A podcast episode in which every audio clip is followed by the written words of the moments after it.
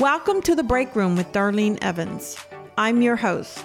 We are going to discuss the good, the bad, and the ugly when it comes to the workplace. The objective of this show is to bring the concerns of the employees to the forefront, improve the relationships with management, and bridge the gap between employees and the top executives. So let's get started. Today, I want to talk to you about transitioning from employee to entrepreneur. I think what's happening in the US today, things are in a real mess, and I see thousands upon thousands of individuals or families or groups of people coming together and becoming an entrepreneur. And there's really a lot of advantages to becoming an entrepreneur. I know it can be a scary and frightening situation where you look and you think, oh no, I am totally in charge of the money I make. I'm totally in charge of what I do, when I do it. I'm totally in charge of paying my own taxes. I'm totally in charge of everything. But I honestly believe that when you take responsibility for your career and your growth and your development, I, I just feel that there's a, a larger chance of you being successful than there is looking for somebody else to get you to the level of where you need to go to. And some of the things that I talk to folks about, uh, people call me all the time and ask me to meet with them. And, you know, Darlene, you did it. How do we go about doing it? And I look at them and I say, well, the first thing you need to know is it a, a desire? It has to be a burning desire for some reason or another, I've always had that entrepreneurial spirit, and I think it comes from my from my father. I am a forward thinker, so I'm always thinking ahead. Always, I'm always thinking about down the road, how I can position myself, how I can take advantage of an opportunity. One thing I know that opportunities tend to flow our way, and if we're not prepared for the opportunity, we don't recognize it and we don't jump on it but you really need to be able to think outside the box. You also need to be okay with kind of going backwards because there's times that you may find yourself having to go backwards. For me, I remember I used to live in a big house and I'd say, hey, you know what? If push comes to shove and I have to move back to an apartment, no big deal. I can make it happen. I don't have, I'm not stuck on the home I live in, the car I drive, the income I make. I can shift from one level to another without a problem. And I think that too stems back to my background. Knowing that I came up with very little, I don't have a problem going back to very little, okay? Having things don't make me happy. What makes me happy is having the freedom to go after my goals and set my goals and put that drive and determination in place. So, what I would encourage you to do you know, if you seriously are thinking about starting a business and you have no clue, don't know where to go, the first thing I want you to do is I want you to set a, a timeline. Come up with a timeline, three months, six months, whatever it is. Also, I want you to make sure that you look at your finances because you don't want to be forced to not succeed in your business just because you didn't prepare financially. And when I say preparing financially, I just mean try to eliminate all those little tiny debts that you may have.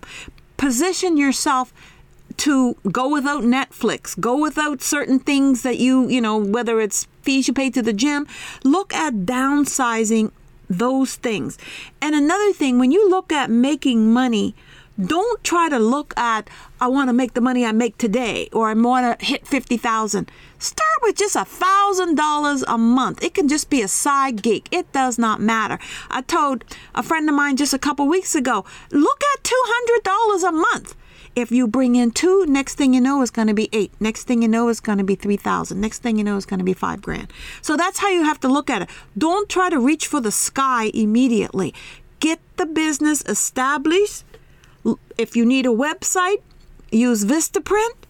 If you need business cards, they cost $42. You got to get those things in place. Come up with a business name. Come up with a name, no sassy names. Come up with a professional name, a name that's going to help you to grow that business. And don't think about just today, okay? Do not think about just today if your business gets to the point where you need to expand and grow, it may end up becoming a, a franchise. You don't want the name to affect the success of your business. So you need to be very careful with, you know, when you go to choose that name eventually you put together a business plan. If you need help with a business plan i have no problem. I won second prize in the entrepreneur ladies group here in atlanta for the best business plan. So if there's anybody out there that i can help anybody that i can help to get their feet in uh, on the ground to help them get established that is what I do. I am open to help and assist in any way that I can. But I would encourage you all, there's so many benefits to being an entrepreneur. You know, when I look at becoming certified, one of the certifications that I want to get is in uh, diversity and inclusion because I want to add that to my portfolio so that when companies hire me as a consultant, I'm a human capital management consultant today. I go in and I help companies fix their departments, implement new systems like HR, benefits, and payroll, or I help with merger and acquisitions. So now I'm trying to expand my business. I've hired one employee. I'm going to be hiring more by the end of the year, but I want to expand my business so that I can include diversity and inclusion. Well, guess what? I have to pay for that certification myself, but also, guess what? I get to write it off. Everything that I do, I get to write off. If I take a trip and take a class while on that trip, I get to write off that, that traveling expense. There's a lot of things that you get to write off whether you have an office in your home, you may want to start your business out of your basement. Those are expenses that you get to write off. So there's a lot of advantages, as I mentioned, to growing your business, to expanding your business. There's a lot of advantages just for having a business. My business is under S Corp. And the reason why it's under S Corp because I want to be able to fund my retirement myself and I also want to position myself that I can hire employees if I choose to. So I'm safe either way. But I want to encourage each and every one of you. If that is something that you are thinking about, it doesn't matter what it is. It could be real estate on the side, you know.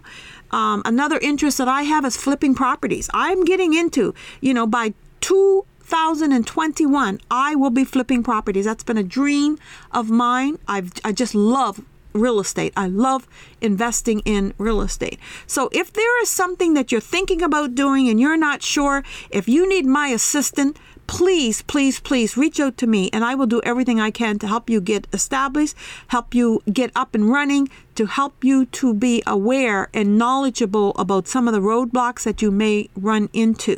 But I would encourage you, based on what's happening in this economy today, based on some of the experiences that we've just gone through with the coronavirus, I really encourage you. It is time for you to transition from worker to entrepreneurship. On that note, I hope you have a wonderful day and please Please stay safe. To all of our listeners, remember now The Break Room with Darlene Evans. I can be found on SoundCloud, iTunes, Google Play, Spotify, Facebook, and Instagram. And if you'd like to shoot me an email, go ahead. Darlene at The Break Room with DarleneEvans.com. I would love to hear from you.